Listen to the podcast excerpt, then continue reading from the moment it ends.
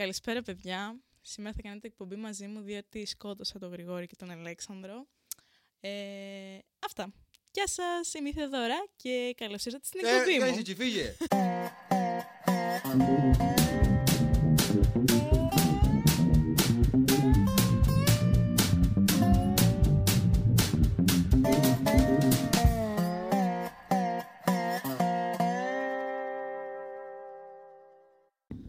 Δεν μας παίρνουν την εκπομπή, φίλε. Τι νομίζεις ότι παίζουμε τώρα πέρα? Πρώτα θα πάρουνε... Καταρχήν δεν πεθαίνουμε. Γιατί? Γιατί είμαστε Linux users. Ah. Ένας Linux user δεν πεθαίνει. Πού πάει ο ένας Linux user, για πες μου. Στο παράδεισο πάντα. Ο παράδεισος είναι πολύ κοινό, πες κάτι άλλο. Δεν ξέρω. Ένας Linux user πάει... Στο Wayland. Πάει στο cloud. Γιατί το cloud είναι most Linux computers, έτσι. Σωστό. Οπότε θα γίνει όπως λέγανε στα μικρά παιδιά, ένα συννεφάκι θα γίνει. Πάμε στο Wayland, ρε. Wayland, επειδή είναι land. Και Way και Πάσα Wayland. Πάσα Wayland. Έλα, κόψτε. Λοιπόν. Καλησπέρα στα tech. Αυτό το joke το καταλάβανε μόνο οι Linux users. Με το Wayland. Ναι. Εντάξει. Μόνο οι βαθιά ριζωμένοι στο Wayland. Οι Wayland users. Κοίτα που κάθε φορά φτιάχνουμε την ένταση, φίλε. Σύμφωνα με τα δικά σου επίπεδα και πρέπει να είμαι τουλάχιστον ένα τέταρτο κάτω. Πού κάτω? Πιο κάτω από σένα. Αν όχι τέταρτο σε ώρα νοούσες. Όχι. Ένα τέταρτο σε έντασης. Λοιπόν.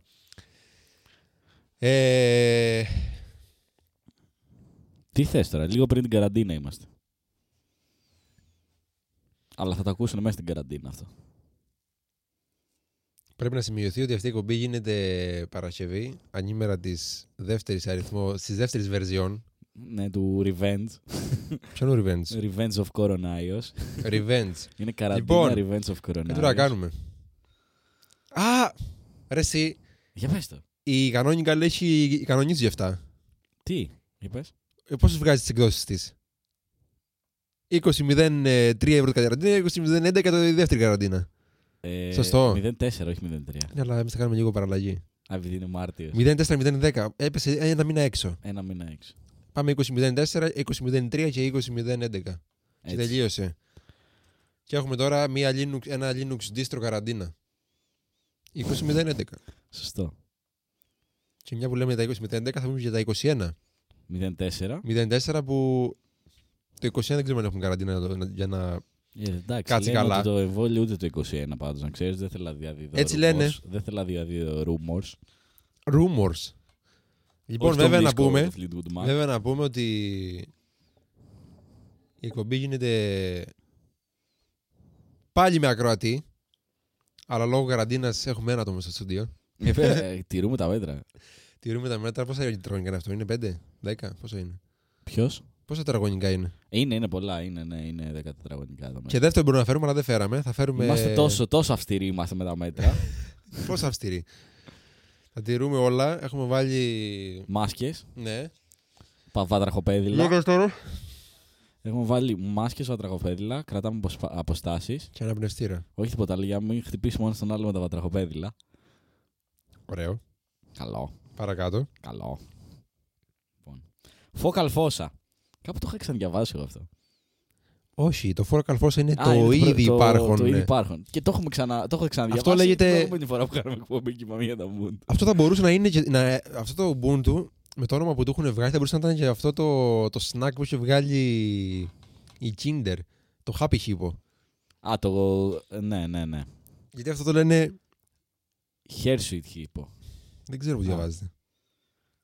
Όπως να το διαβάζω θα είναι άσχημο. Κατάλαβες. Όπως να το διαβάζω θα είναι άσχημο. Απλά... Δεν ξέρω. Να σου πω κάτι. Όχι. Θα σου πω τώρα πώς διαβάζετε. Hirsute. Όχι, περίμενε. Θα το βάλω στο... Εν τω μεταξύ σημαίνει τριχωτός αυτό.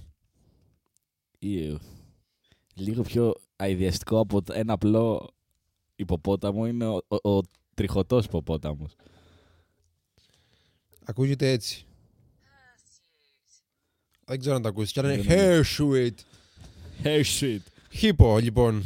Αυτή είναι η 2104 του καινούριου Ubuntu, αλλά τα Happy Hippo όντως ήταν λίγο... Πρέπει να φας 30 βέβαια, για να νιώσεις λίγο... Ξέρεις τι θυμάμαι. Μας τα έφερνε η δασκάλα μας στην έκτη δημοτικού όταν πηγαίνα. Ναι. Για να με συμπεριφερθείς. Ζαχάροβι για βίντεο, Αλέξανδρος. Δεις! Λοιπόν, μας τα έφερνε στην έκτη δημοτικού η δασκάλα μας όταν γράφαμε 10 σε ένα τεστ. Happy Hippo συγκεκριμένα. Άρα δεν είχα φάει ποτέ εγώ. Ήτανε λίγο, έπρεπε να το επεξεργάσω. Ήρθα απότομα.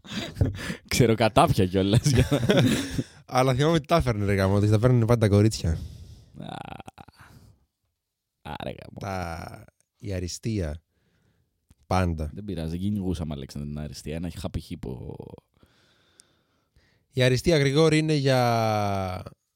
Τώρα δεν θέλω να κάνω αυτή την κουβέντα. Εντάξει, λοιπόν, 22 Απρίλη του 2021 λέει η τέτοια, η επίσημη Ubuntu release. Πρώτα ο Θεός, Αλέξανδρε, την υγεία μας να... Δεν θα είναι όμως LTS, Δεν θα, όχι, δεν είναι. Κάθε 4 η LTS. Όχι, κάθε... Θυμάμαι το... Τι κάθε? Κάθε 4. 4, ναι. Θυμάμαι το Χατζη Νικολάου χθες που βήχει στην εκπομπή και λέει δεν είναι κορονοϊός. Πού το ξέρουμε εμείς προβάλλακα. Πρέπει να το λέμε δηλαδή.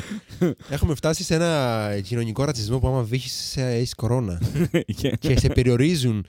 Δεν είναι κορονοϊός, καπνίζω. Γίνεσαι κατοίκον περιορισμός. Και λέει ο άλλος, εντάξει, ανάψε ένα τσιγάρο κύριε Χατζη Νικολάου. Είσαι κατοίκος περιορισμού. Λοιπόν, για πες τι καινούριο θα έχουν τα 20, ένα fact ότι ξέρεις ότι το Ubuntu πάει αλφαβητικά. Το ξέρουν όλοι αυτό. Όλοι το ξέρουν, γι' αυτό και Hippo τώρα. Από α μέχρι z, αλλά το h είναι η τρίτη φορά που εμφανίζεται στις version. Γιατί έχει κάνει 3 φορές την αλφαβήτα. Α, εννοείς... Okay. Από το πρώτο Ubuntu 5,04 που ήταν το Hedgehog, δεν ξέρω πώς ήταν, το 2005. Μετά το άλλο ήταν το Hardy Heron και τώρα είναι το Hippo.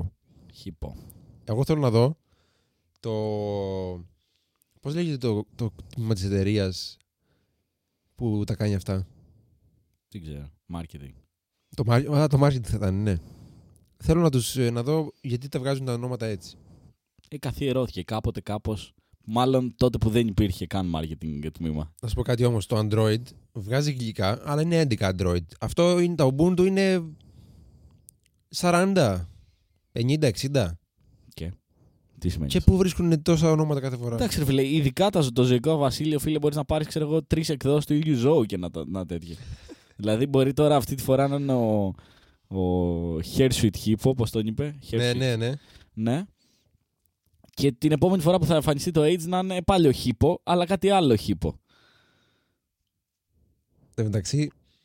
Όχι. Ναι, αλλά λένε εδώ πέρα ότι το Hippo στα ελληνικά σημαίνει river horse.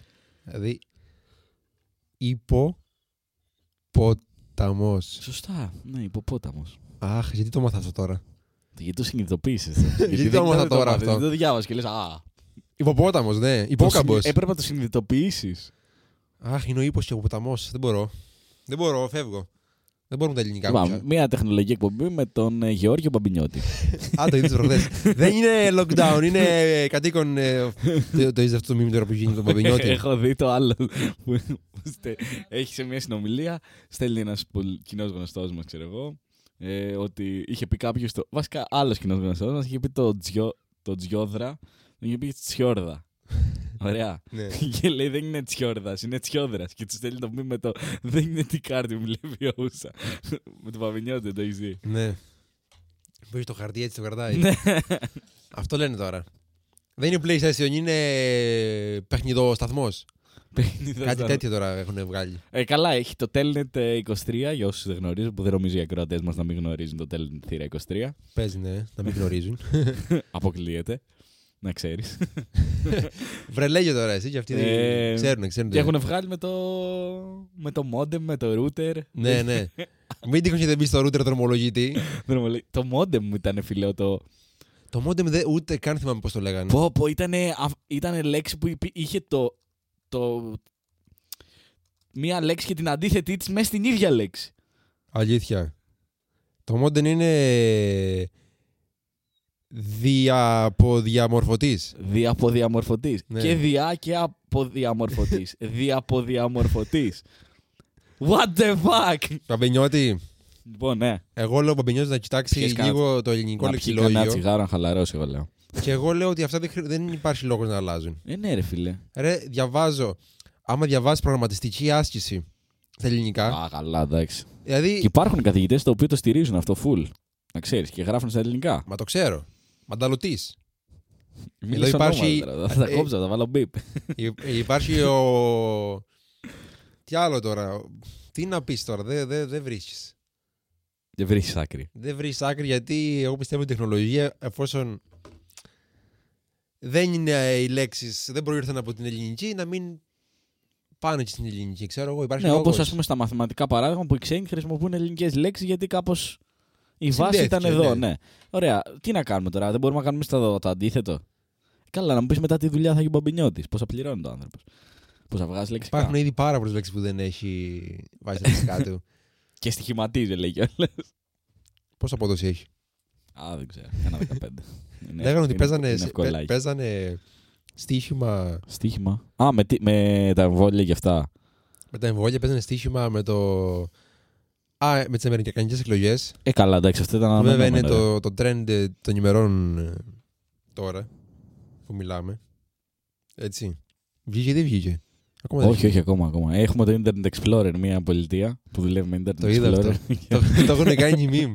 Το είδα και εγώ. Έχουν βάλει στα όρια της πολιτείας, έχουν βάλει το Internet Explorer απάνω. Εντάξει, οι εκλογές εκεί έγιναν με Internet Explorer. Νομίζω η Νεβάδα είναι. Ή Αριζόνα.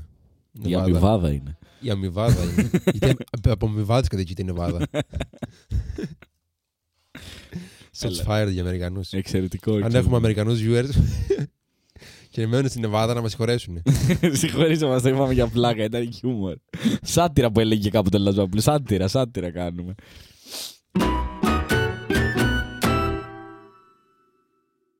Μπορείς να αποκαλέσεις την εκπομπή μας σατυρική.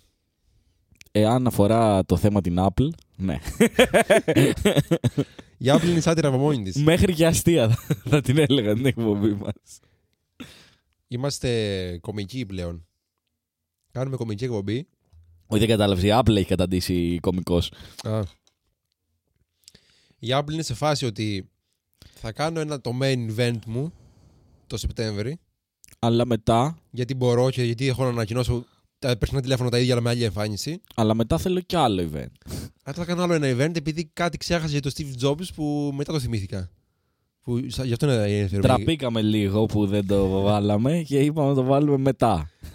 Και βέβαια φήμες δεν ξέρουμε, φήμες λένε ότι θα βγει το Mac με τον ARM επεξεργαστή, το πρώτο. Πόσο θα το δίνουν, γιατί... 3.000. Οι ARM επεξεργαστές φημίζονται για το ότι είναι οικονομικοί. Οικονομικοί στο ρεύμα.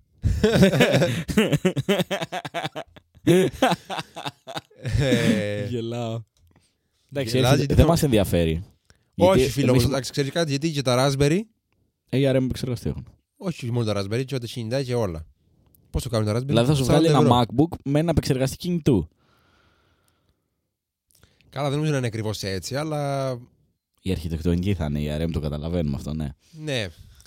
Θα είναι επεξεργαστής κανονικός, δεν θα είναι νομίζω κινητού. Αλλά εντάξει.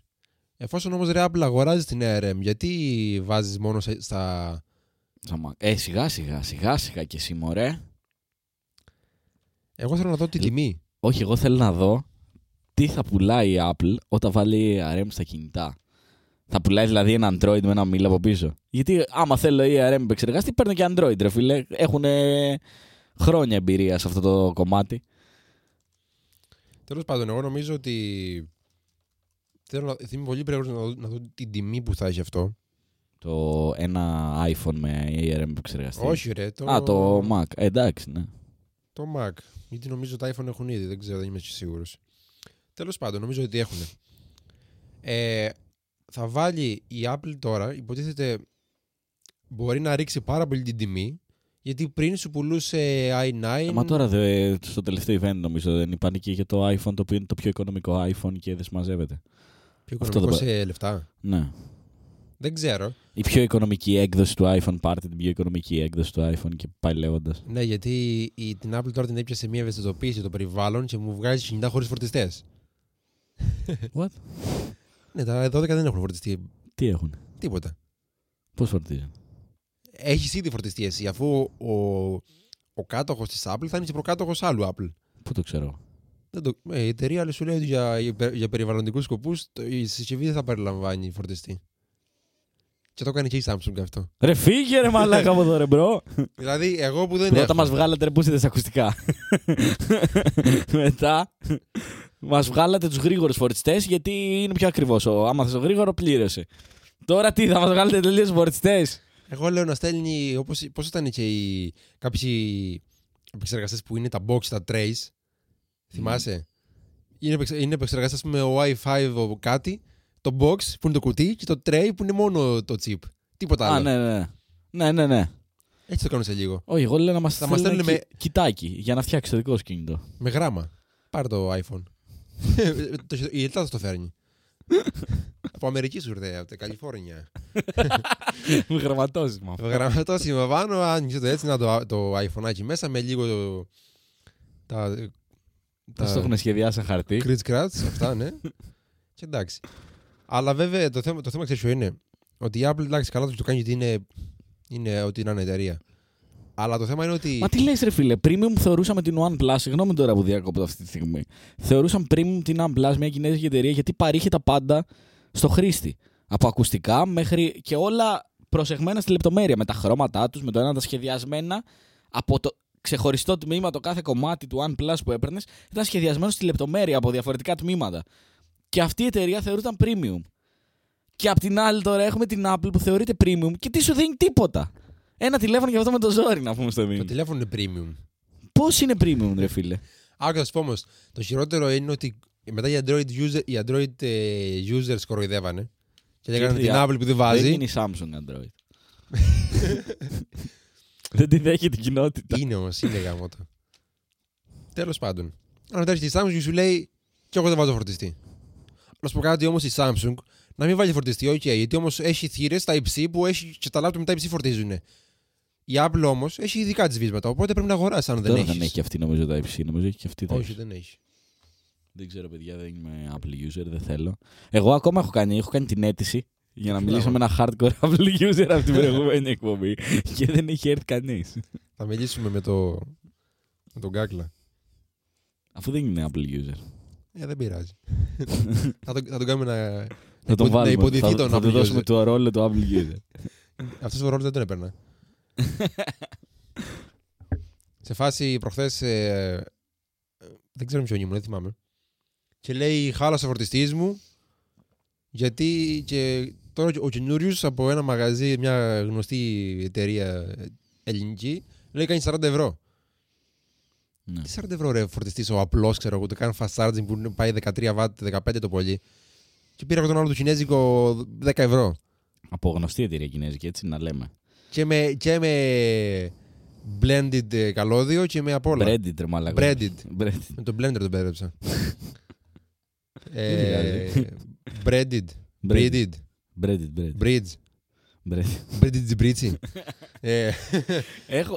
Όταν είχαν πρωτοβγεί αυτά τα καλώδια, να ξέρεις, υπήρχαν κάτι Κινέζοι που τραβούσαν καρότσες και οικοδομίες με τα καλώδια και δεν συμμαζεύεται. Ορίστε. Τα δοκιμάζανε. Καλά, εντάξει, αυτό δεν κόβεται. Δεν κόβεται. Όχι τώρα. Στο πήρα 3 ευρώ έτσι. Και πάει ο άλλος και παίρνει το γνήσιο καλώδιο της Apple. Και σου κόβει εκεί που κάνει την ένωση. Σου κόβει εκεί που κάνει η ένωση. Είναι με ένα πλαστικό το οποίο άμα του φτύξεις θα χαλάσει. Εντάξει, θα λιώσει. Θα λιώσει. Η φύ του είναι ότι είναι χειρότερο. Παιδιά, με τα καλώδια σας κοροϊδεύουν, δηλαδή έλεος. Αν είναι δυνατόν. Όχι ότι κάθε χρόνο να χειρώνει το ίδιο τηλέφωνο. Εκεί έχουμε φτάσει, σας κοροϊδεύουν και με τα καλώδια. Δηλαδή δεν φτάνει που κάθε χρόνο η Apple ανακοινώνει ένα κινητό που είναι το ίδιο του περσινού. Και λίγο χειρότερο. Ναι. Λίγο πιο φτηνή κατασκευή. Απλά η Apple, ξέρεις τι είναι, βγάζει ένα διαφορετικό τηλέφωνο κάθε 2 χρόνια. Αυτό γιατί... το έκανε από πάντα, ρε. Ναι. Δηλαδή δεν αξίζει να πάρεις το 12, αξίζει να πάρεις το 13. Αν βγάλει 13, δεν ξέρω. Το 11, ας πούμε, το Pro άξιζε, πες ότι άξιζε, γιατί ήταν κάτι διαφορετικό από το 10. Το 12 είναι το 11 Pro. Αυτό, με άλλη εμφάνιση. Οπότε αξίζει να πάρεις το 13. Μην δίνετε χιλιάρικα. Και πόσο άλλη εμφάνιση πλέον, αφού πατάει σε συγκεκριμένα μονοπάτια η Apple εδώ και χρόνια. Δεν φαντάζεσαι την πορεία της Apple αν ζούσε ο Steve. Εντάξει, τώρα είναι σαν να μου λες αν ζούσε ο Jim Morrison όπως θα ήταν σήμερα. Δεν είπαμε όμως τι ξέχασε η Apple. Τι ξέχασε. Για τον Steve Jobs. Τι ξέχασε. Είπες ότι κάτι ξέχασε για τον Steve Jobs και γι' αυτό κάνει το... Ναι, ξέχασε να κάνει ένα event. Να του αφιερώσει κάτι βασικά, ξέχασε. Αν και το αφιέρωσε ήδη, γιατί η εμφάνιση του... Η εμφάνιση του iPhone 12 είναι η κόπια του 4. Mm-hmm. Οπότε άρα το αφιέρωσε κάτι. Οκ. Okay. Λέω τώρα εγώ. Αλλά όταν ονομάζεις το event του One More Thing, που το One More Thing ήταν quote, ας πούμε, εντός εισαγωγικών του δικό του, που το έλεγες συχνά μάλλον. Ναι. Στις ομιλίες βασικά. Ναι.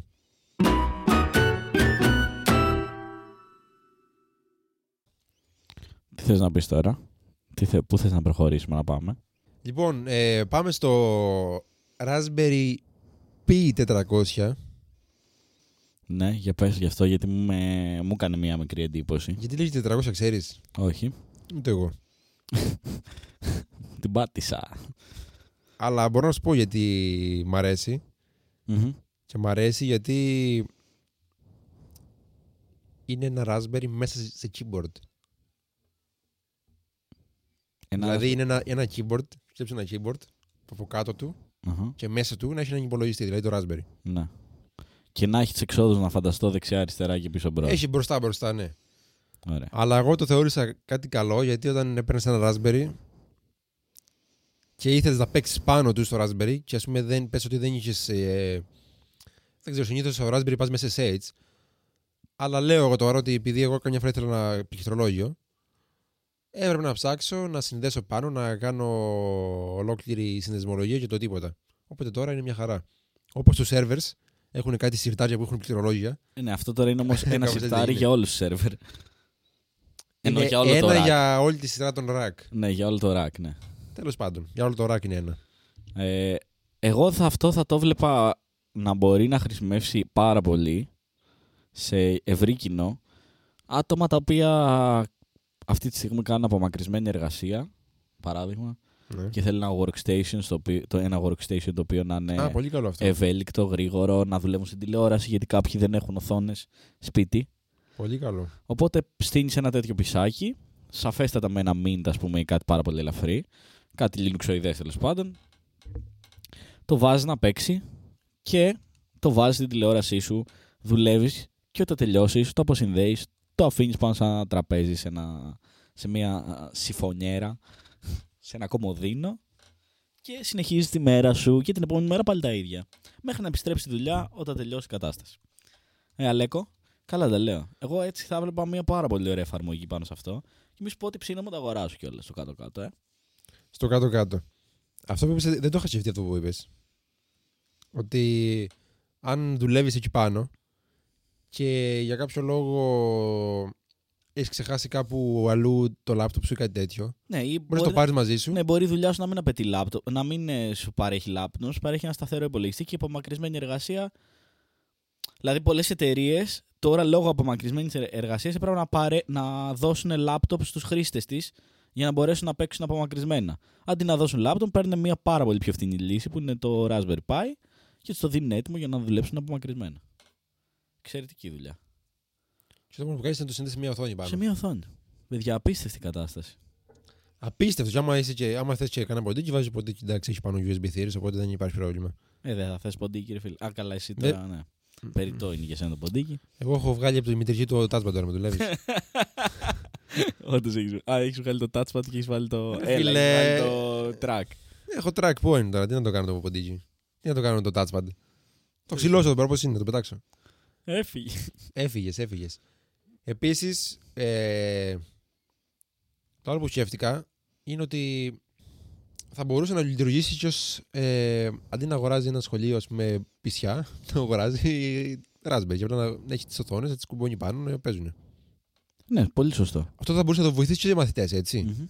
Και οι μαθητές θα βοηθήσει αυτό. Ή all in one PCs.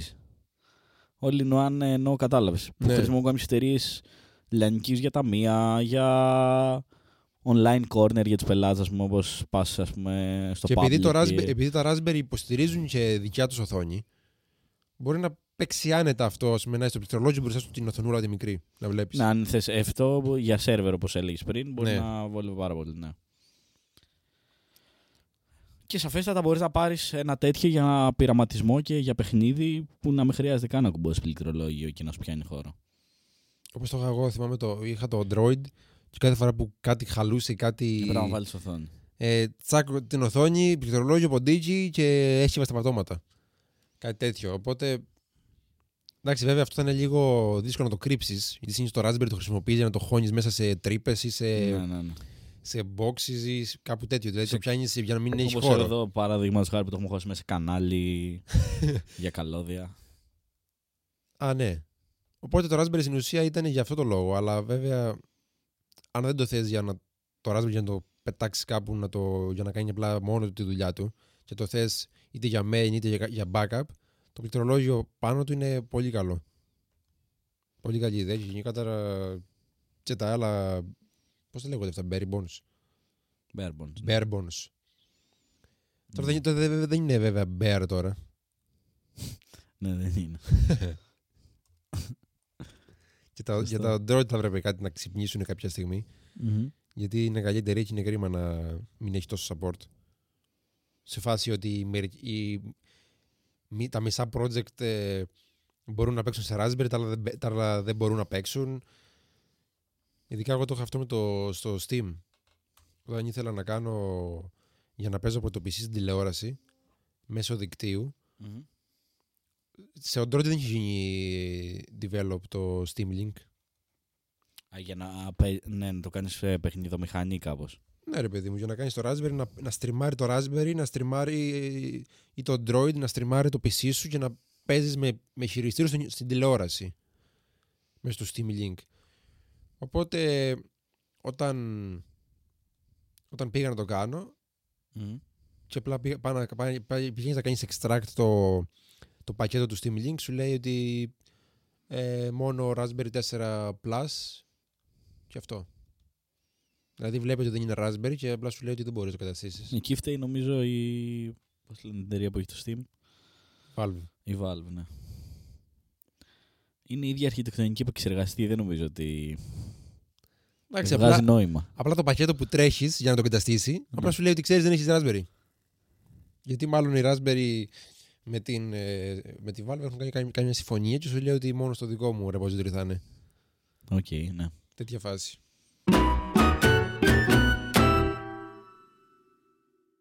Και τώρα περνάμε σε ένα άλλο θέμα, το οποίο έχει να κάνει με την πολύ αγαπημένη Dell. Έχουμε συμπάθειες και αντιπάθειες σε αυτήν την εκπομπή, νομίζω.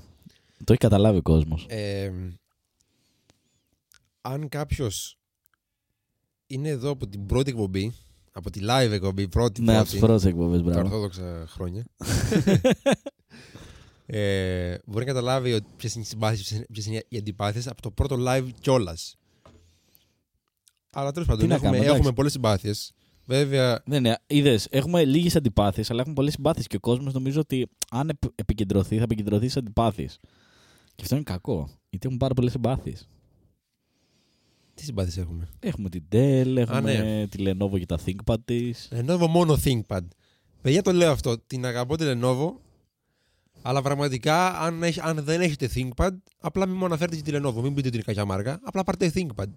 Δηλαδή είναι απλά τα πράγματα, ένα και ένα είναι τόσο απλά, δηλαδή μην πεις είναι κακή η Lenovo γιατί την έχει ο Κοτσόβολος στο πλαίσιο, το public, φτηνά και λες «Α, τα Lenovo είναι μάρκα ό,τι να είναι». Όχι ρε φίλε, πάρε έναν... Ιστορική μάρκα θα έλεγα. Προφανώς ιστορική βέβαια, εννοείται, είναι IBM, ανάδοχος της IBM στα λάπτοπ. Οπότε, αν δεν έχεις πάρει σειρά ThinkPad, απλά μην κρίνεις τη Lenovo, γιατί το ThinkPad είναι η Lenovo. Ναι, δεν διαφωνώ καθόλου. Όπως και το ThinkPad ήταν η IBM, ας πούμε. Ναι, αυτό ακριβώς αυτό. Δηλαδή, είναι σαν να παίρνεις... τι να πούμε, ρε. Έχεις κάποιο παράδειγμα? Όχι, δεν έχω κάτι τόσο ακραίο. Δηλαδή, η εταιρεία είναι το ThinkPad. Όλα τα υπόλοιπα είναι απλά τα βγάζουν για το κέρδος. Τη δουλειά και όλα τα καινούργια... Και το όνομα το βγάζει, το κάνει το ThinkPad. Τα καινούργια features και όλα αυτά, όλα στο ThinkPad πάνω, παιδιά. Δηλαδή μην κράζετε Lenovo αν δεν έχετε ThinkPad πραγματικά. Αν είναι ποτέ δυνατόν. Και εγώ την έκραζα, αλλά με το που πήρα ThinkPad... Μα είναι σαν να είναι άλλη εταιρεία, ρε φίλε. Είναι... Ναι, εντάξει. Τι θες, design, specs, ποιότητα κατασκευής, τι θες. Διαχρονικότητα, το παίρνεις τώρα και ξεχνάς να ρωτήσεις laptop. Ξεχνάς να πάρεις καινούριο. Εντάξει, τι λέμε τώρα. ThinkPad είναι ζωή. Τώρα η Dell όλα της είναι καλά. Εντάξει. Όλα, εντάξει. Ναι, εγώ να σου πω την αλήθεια, όταν κάποιος με ρωτάει τι θέλω να πάρω, του λέω πάρε Dell και ό,τι να είναι. Καταρχήν δεν παίζει να πέσει όμως κάτω από κάποια λεφτά. Εντάξει, υπάρχουν για Dell με τα 300€, 500€. Ναι, αλλά τώρα σαφώς έχει Pentium μέσα το Dell αυτά. Ναι, αλήθεια είναι αυτό. Εντάξει, γενικά καλά λάπτοπ δεν υπάρχουν κάτω από κάποια λεφτά. Όπως και ισχύουν και για πολλά άλλα πράγματα. Και κάπως τα λάπτοπ γενικά τώρα, εντάξει, έχουμε πιάσει τώρα συζήτηση για τα λάπτοπ, αλλά δεν πειράζει, καλό είναι γι' αυτό. Μα για τα λάπτοπ θα μιλήσουμε τώρα, οπότε εντάξει, καλό είναι μια εισαγωγή, να ξέρει ο κόσμος. Η αλήθεια είναι ότι τα λάπτοπ είναι ίδια. Άμα κοιτάξεις τα specs, από μία τιμή και πάνω είναι ίδια. Όπως το έλεγε ο Αλέξανδρος ο Καρπάς, τις φωτογραφικές μηχανές. Και λέει, παιδιά, μην με ρωτάτε ποια κάμερα θα πάρετε κάτω από 600€. Είναι όλες ίδιες κάτω από 600€. Είναι το ίδιο και τα λάπτοπ. Κάτω από 600€ είναι όλα ίδια. Όχι και πάνω από 600€. Αν κοιτάς τα specs, είναι ίδια, ρε φίλε. Είναι ίδια. Ενώ ότι ίδιο επεξεργαστή θα βρεις μέσα, άντε να σου έχει διαφορετικό SSD. RAM θα είναι ίδια. Εκεί που πληρώνεις είναι στη σύνθεση της οθόνης. Μπράβο. Όχι μόνο αυτό, στην κατασκευή. Στην κατασκευή, ναι. Αν πας σε Dell, άλλα τα υλικά που θα έχει χρησιμοποιήσει η Dell, άλλα τα υλικά θα έχει χρησιμοποιήσει η HP και φαίνεται αυτό το πράγμα.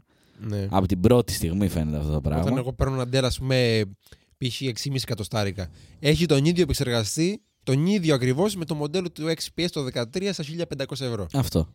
Αυτό. Αλλά τι έχει το XPS, τι έχει όμως το 600. Εντάξει, μιλάμε ότι το ένα το παίρνει και είναι λες και κρατάς το κινητό στο χέρι σου και πας. Το ένα δεν ξέρεις τι έχεις πάνω στο λάπτοπ, είναι μέταλλα, κράματα, πώς το λένε, ανθρακόνημα, μεταλλικά πλήκτρα, δηλαδή τα πάντα. Ναι. Φωτιζόμενα, IPS οθόνες, γυαλί, τα πάντα. Και τώρα το άλλο έχει, εντάξει. Εντάξει, δεν χρειάζεται. Δεν χρειάζεται καν να πούμε τώρα, αλλά τα specs είναι τα ίδια. Αλλά όμως αυτό που θέλω να πω είναι ότι και στα 600€ είναι και η κατασκευή ίδια σε όλα τα... Ναι. Είναι κατηγορία. Απλά είναι το πώς έχει... Δεν ξέρω, εγώ με ένα στα 600€ λάπτοπ, ας πούμε, γιατί τον τελευταίο καιρό στη δουλειά κιόλας έχουν περάσει αρκετά λάπτοπ από τα χέρια μου. Μία μεγάλη πλειοψηφία είναι Dell, γιατί η εταιρεία προτιμάει να δίνει Dell στους υπαλλήλους. Κάποιες ειδικές περιπτώσεις δεν είναι Dell. Είναι άλλη μάρκα. Ναι. Ωραία. Πιο συχνά βγαίνουν ντόα οι άλλες μάρκες, να ξέρετε. Ντόα, μιλάω τώρα ότι το ανοίγεις και δεν παίζει. Παρά η Dell. Αυτό σημαίνει πολλά πράγματα. Ναι. Για την διαδικασία παραγωγής ενός λάπτοπ. Να σου πω κάτι το οποίο εγώ παρατηρώ στα λάπτοπ.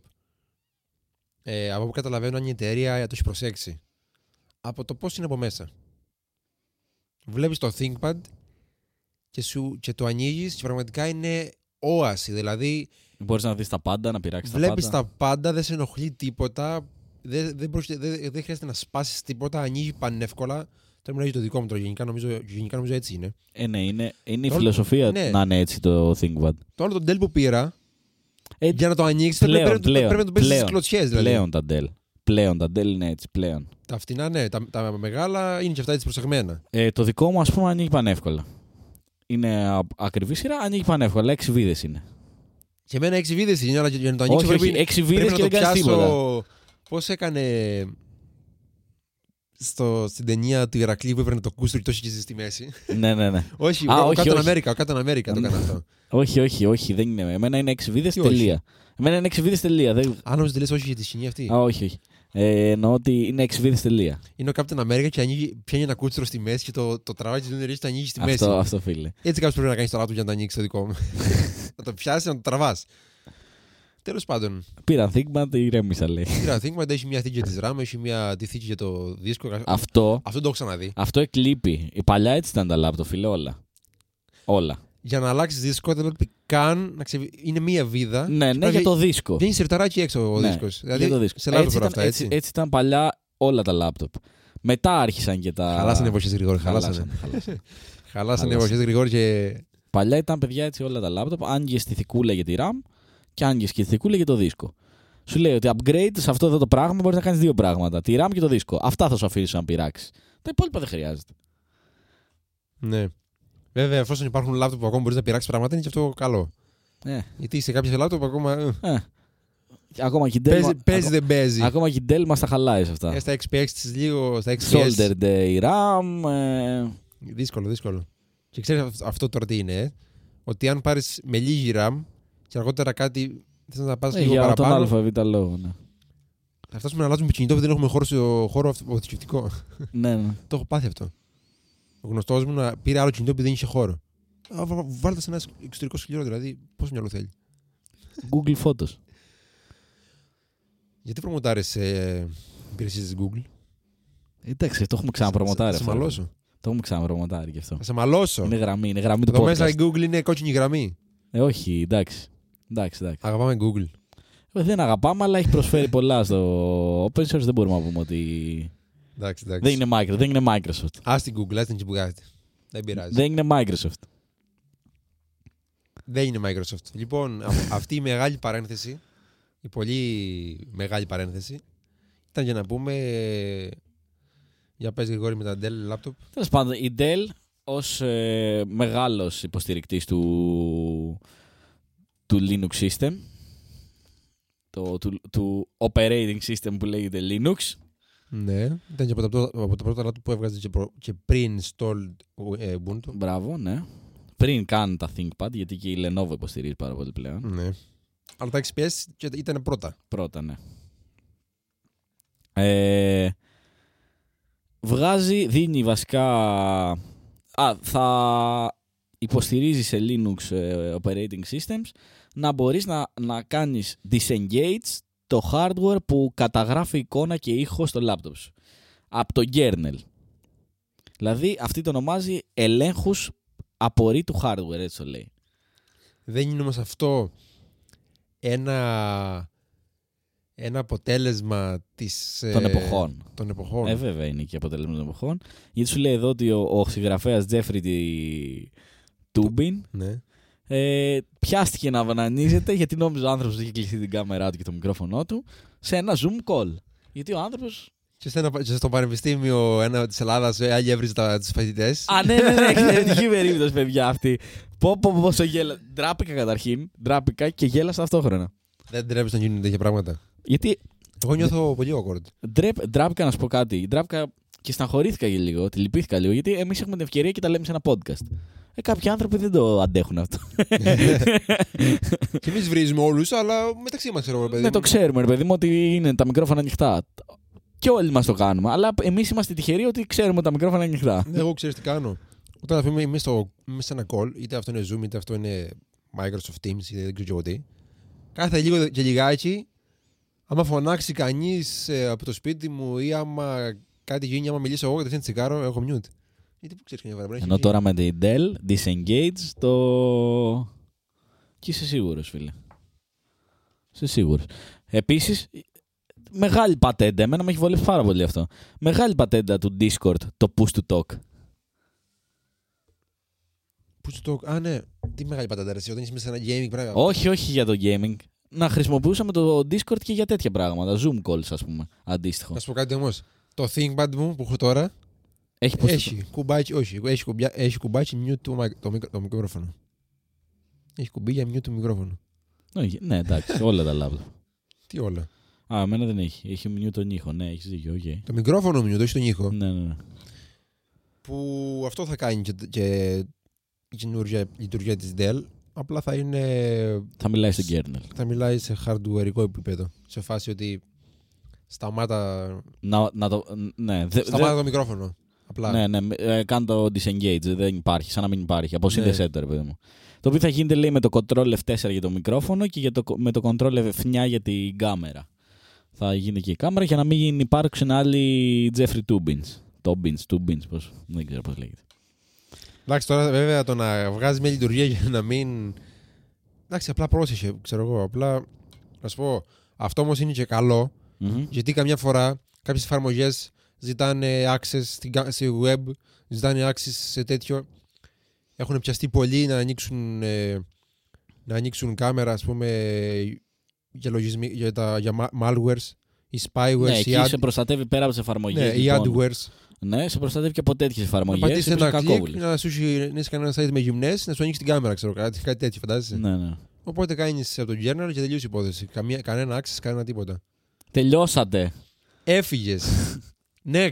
Σας κόβουμε. Κόψτον. Και εντάξει, ότι να πούμε. Βλέπεις βέβαια, μπαίνει το control στη φάση των συντομεύσεων. Το alt έχει γεμίσει. Το alt έχει γεμίσει. Λοιπόν, να πούμε βέβαια ότι η Dell είναι πάρα πολύ μεγάλη. Να χαιρετήσουμε την Dell. Δίνουμε τα σέβη μας στην Dell. Τα σέβη μας στην Dell. Γιατί μια τέτοια δυνατότητα, όπως το privacy hardware που λέει, το δίνει εξ αρχής από τη γέννησή του, το δίνει κατευθείαν στα Linux. Ναι. Έτσι. Ενώ θα μπορούσε να παίξει με το πιο γνωστό λογισμικό που είναι τα παράθυρα. Να σου πω κάτι, Γρηγόρη. Γιατί να το δώσετε στα Windows? Kernel κώδικας είναι. Ναι, ναι, kernel κώδικας. Η Dell πώς θα προσφέρει στο Windows αφού είναι closed source? Σωστό. Πώς θα προσφέρει? Οι developers της Dell πώς θα προσφέρουν στο Windows? Δίνονται αυτά. Από εταιρεία σε εταιρεία δίνονται αυτά. Δεν δίνονται, Γρηγόρη. Γιατί οι developers της Dell σου λένε ότι το Linux είναι ανοιχτό, θα το βάλω μέσα, θα το πάρουν όλοι οι kernel, θα το κάνουν implement σε όλα στις διανομές και θα τελειώσει η υπόθεση εκεί. Εντός στο Windows, αν τώρα μιλήσεις με τους developers της Microsoft. Να κάνει συμφωνίες και δεν μάλλον. Χαίρετα με τον Πλάτανο, λοιπόν. Οπότε μπράβο, Dell, που το βάζεις στο Linux, γιατί οι άλλοι δεν ξέρουν από αυτά. Δεν ξέρουν.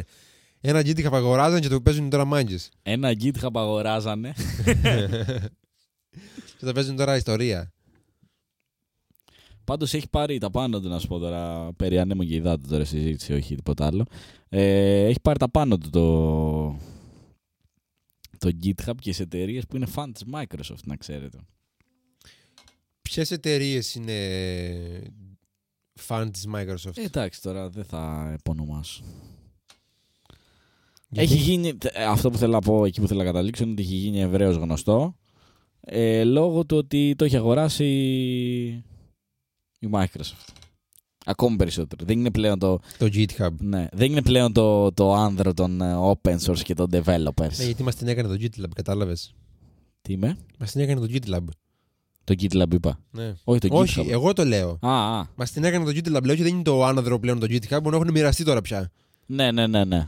Γιατί το GitHub το αγόρασε η Microsoft και σε κάποιους δεν άρεσε, οπότε φύγανε. Και πήγανε GitLab, ναι. Δεν μ' άρεσε βέβαια αυτό, εντάξει, εγώ GitHub μου αρέσει. Του Torvalds το μεγαλύτερο. Προφανώς. Όπου υπάρχει ο Linux Kernel θα είμαι εγώ. Αν μεταφερθεί στο GitLab, θα πω GitLab. Το λέω, το δηλώνω, λες αυτό το podcast. Βέβαια τώρα, τι παίζουμε. Λοιπόν, να κλείνουμε σιγά σιγά, τι λες τώρα? Να το κλείσουμε λες? Ναι, να κλείνουμε τώρα σιγά σιγά. Γιατί? Έτσι τώρα. Βαρέθηκες? Όχι ρε φίλε, τώρα με βαρέθηκες. Θα να μην ηχογραφήσουμε και τίποτα άλλο, να έχουμε να δίνουμε στον κόσμο μες την καραντίνα. Κουράστηκες γρήγορα? 4 εβδομάδες μας έχουν κλεισμένες. Πλάτη με κουβαλούσες. Με τα πόδια ήρθες. Αχ, να κλείσουμε, άντε. Να κλείσουμε και θα επανέλθουμε. Στο επόμενο επεισόδιο. Στο επόμενο επεισόδιο. Γιατί βλέπω εδώ πέρα έχουν αρχίσει τα γλαμπατζίμπαλα. Βέβαια. Δεν πειράζει, άστα να ακούγεται. Να καταλαβαίνει ο κόσμος ότι υπάρχει ζωή εδώ πέρα που ηχογραφούμε. Ξέρουν που είναι? Όχι, δεν ξέρουν, αλλά να αναρωτιέται ο κόσμος. Παιδιά, καλά να περνάτε στην καραντίνα. Καλή υπομονή. Και καλά 40. Όχι, καλά 40. Παραλίγο. Κράνος να φοράτε. Και μάσκα. Τώρα μάσκα θα φοράτε. Ή κράνος δεν χρειάζεται, αφού θα μένετε σπίτι μας θα είμαστε. Και να πίνετε πολύ νερό. Να πίνουμε σαφέστατα πολύ νερό από την συμβουλή της ημέρας. Κάνει καλό. Και φρούτα. Νερό και φρούτα. Συμβουλή της ημέρας από την... από την ακροάτρια. Από την ακροάτρια. Πώς είπαμε, καλεσμένη μας. Special guest. Βέβαια. Παίζουμε τι νομίζω. TikToker. Είναι διάσημη TikToker. Παύλα φοιτήτρια, Διάσημη TikToker, όχι απλά TikToker. Διάσημη TikToker. Παύλα. Τελεία και Παύλα. Είναι και Instagrammer. Και Instagrammer και influencer. Να πούμε και τι είπαμε πριν, ότι μας λέει ότι έχει 12.000 likes στο TikTok. Ναι. Και είναι, είπαμε ότι είναι. Είναι αφαιρετική μέθοδος. Αφαιρετική μέθοδος. Γιατί μία είναι τα 12.000 likes. Έχουμε. Ναι. 12.000 likes. Ένα πλην ένα. Ναι.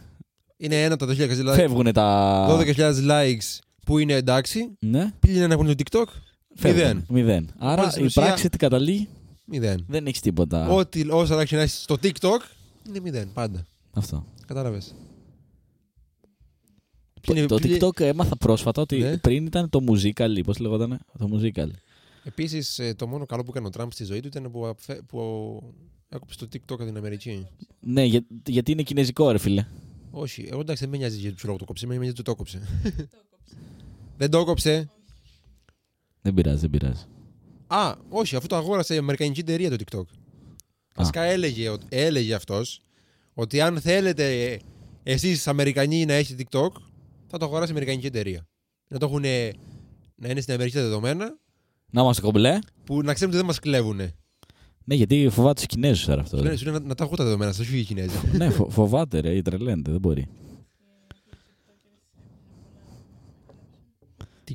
Δεν πειράζει ρε, η κινέζικη κυβέρνηση ξέρει τι κάνει. Το TikTok ξέρεις ποιο είναι το θέμα. Ότι βλέπεις κάτι άτσιρους, ξέρω εγώ, και έχουν κάτι εκατομμύρια views. Ναι ρε, δεν υπάρχει λογική, είναι ελευθερία μόνο. Σαν να τρέχεις στα λιβάδια είναι το TikTok. Είναι ένα από τα αρνητικά. Είναι μια αρνητική εξέλιξη που το προκάλεσε ο κορονοϊός. Δεν νομίζω. Γιατί έτσι ή αλλιώς αρχότανε. Δεν θα αρχότανε. Γιατί τα παιδιά δεν ήταν στο σπίτι τους όλη μέρα. Για να πούνε, τι να κάνω, κάτσε να χορεύω και να κοροϊδεύω κόσμο. 12.000 likes. Έτσι. TikToker μας εδώ. Λοιπόν. Τέλος πάντων, καλά περνάτε. Κάντε κανένα TikTok. Όχι. Tinder. Κάντε κανένα Tinder. Όχι Tinder. Πού να πας τώρα, καραντίνα έχουμε. Να μιλάς με κανέναν άνθρωπο, να ανταλλάσσεις απόψεις. Όχι, μην πάει ο νους σας στα βρώμικα πράγματα. Τώρα που είσαι αυτό να μιλάς με έναν άνθρωπο. Προχθές έβλεπα fail κριτικές για διάφορες εφαρμογές και ήταν το Messenger. Και ένας έχει βάλει ένα αστέρι και γράφει ότι χάλια εφαρμογή. Ακόμα δεν έχει απαντήσει η κοπέλα. Σκοπός ήταν αυτός. Τι να το κατέβασα. Έτσι το Tinder. Άμα δεν σε απαντάνε, έχει χαλασμένη εφαρμογή. Βέβαια. Εργόλες, Tinder. Όχι, φίλε, είναι χαλασμένο. Πρέπει να το πάω στο μηχανικό για σέρβις. Δεν σε απαντάνε. Θέλει λάστιχα, αλλαγή λαδιών και αλλαγή φίλτρου βενζίνης. Ωραίο. Αυτή τη στιγμή δεν έχω να τα δώσω. Το έχω αφήσει, θα παραδώσω πινακίους να λέμε. Στο έλεος. Λοιπόν, καλά περνάτε και τα λέμε στο επόμενο επεισόδιο που για να καταλάβετε τι θα γίνει τώρα θα ηχογραφηθεί πριν την καραντίνα. Γιατί τώρα τα κάνεις αυτά τα spoils? Εντάξει, αφού δεν μπορούμε να βρεθούμε μέσα στην καραντίνα ρε φίλε. Θα προσπαθήσουμε να κάνουμε μια μόντα όπως την προηγούμενη καραντίνα που δεν αποτύχαμε. Οπότε δεν ξέρετε. Περιμένετε και μην περιμένετε. Κάπως έτσι. Οπότε μέχρι το επόμενο Αράστατεκ. Να προσέχετε. Σε Spotify, Amazon, Anchor, Stitcher, Google Podcast. Και που δεν παίζουμε. Λέγε. Έρταν τένα, Μέγκα. Έχουμε μια και αυτά τα κανάλια. Τα βράδια. Βρήκαμε τρόπο πώς να πούμε και εκεί. Λοιπόν. Αυτά. Να προσέχετε και να κάνετε και κανένα rapid test να πούμε. Μπας και ανέβουν τα κρούσματα. Μπας και ανέβουν έτσι να μου πιάνει μια καραντίνα. Έτσι. Αυτά. Τα λέμε.